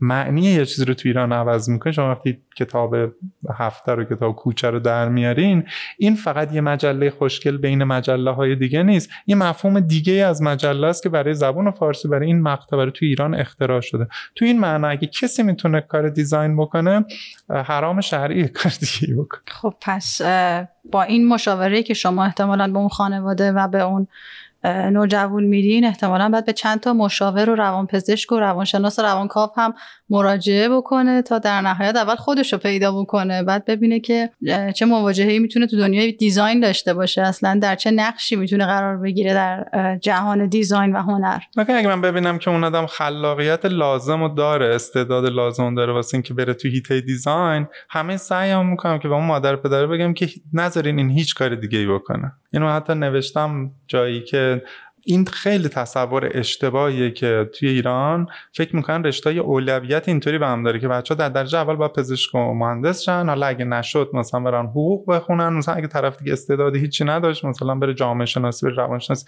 تو جای دیگه دنیا برعکسه. یعنی توی مثلا انگلستان بهترین ذهناشون رو میفرستن که جامعه شناس بشن و روانشناس بشن و ادیب بشن و تاریخ نگار بشن. تا مثلا پزشک و دندون پزشک و نمی‌دونم شغلایی که برای ما اینقدر محترمه. من هیچ وقت هیچ تردیدی نمی کنم که به یه مادر پدری به یه کسی که مثلا داره می‌خواد این رشته رو پی بگیره که بگم کلا این ایده اولویت های اقتصادی اینا رو بذار کنار.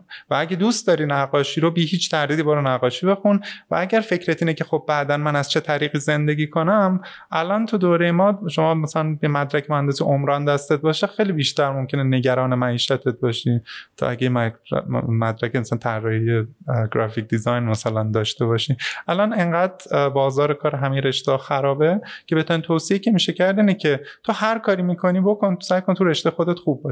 و اگه تو ایران designer خوبی باشی به مراتب بهتر از که پزشک عمومی بد باشی آقای بهپور خیلی ممنون بابت وقتی که به رادیو پیزاین اختصاص دادین امیدواریم که همیشه سلامت و برقرار باشید. به زودی هم شرایطی فراهم بشه که مدرسه بیاز دوره های حضوری و عملیش رو با حضور علاقمندان و هنرجوهاش از سر بگیره. خیلی ممنون.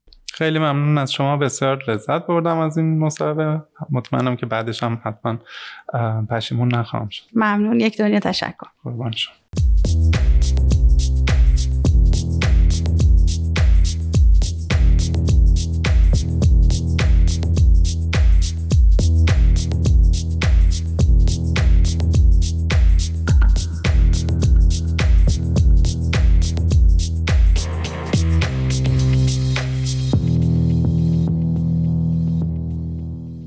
این اپیزود توسط تیم پیزاین تهیه شده. پروژه های مجموعه پیزاین صرفا در زمینه تولید برنامه پادکستی نیست.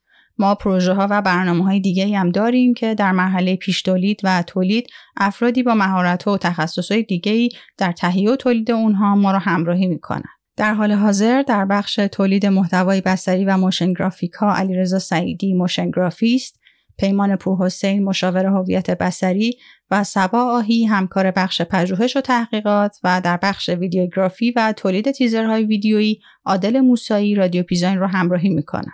لطفا نظرات و پیشنهاداتتون راجع به برنامه های پادکست رو از طریق کامنت در پلتفرم های پادگیر با ما به اشتراک بگذارید و یا از طریق اینستاگرام، ایمیل و اکانت تلگرام رادیو پیزاین با ما در تماس باشید. در این روزایی که کووید 19 با سرعت بیشتری داره قربانی می‌گیره بیشتر مراقب خودتون باشین. با وضعیت فعلی نمی‌تونیم توقع داشته باشیم کسی از خونش خارج نشه. پس لطفا از ماسکای استاندارد استفاده کنید. اونا رو زود به زود عوض کنید. اسپری الکل رو فراموش نکنید و با مشورت یک پزشک از مصرف منظم ویتامین دی غافل نشید. در کنار همه این موارد رادیو پیزاین رو به دوستان و علاقمندان اطرافتون هم معرفی کنید تا ما هم به مرور زمان از بازخوردا مشارکت مخاطبا مستندات دقیق تری از عملکرد پادکست داشته باشیم. بهتره که رادیو پیزاین رو از طریق اینستاگرام و توییتر هم دنبال کنید تا از موعد انتشار برنامه ها فراخان مشارکت ها و سایر پروژه های پیزاین هم به موقع خبردار بشین. تا برنامه بعد خدا نگهدار.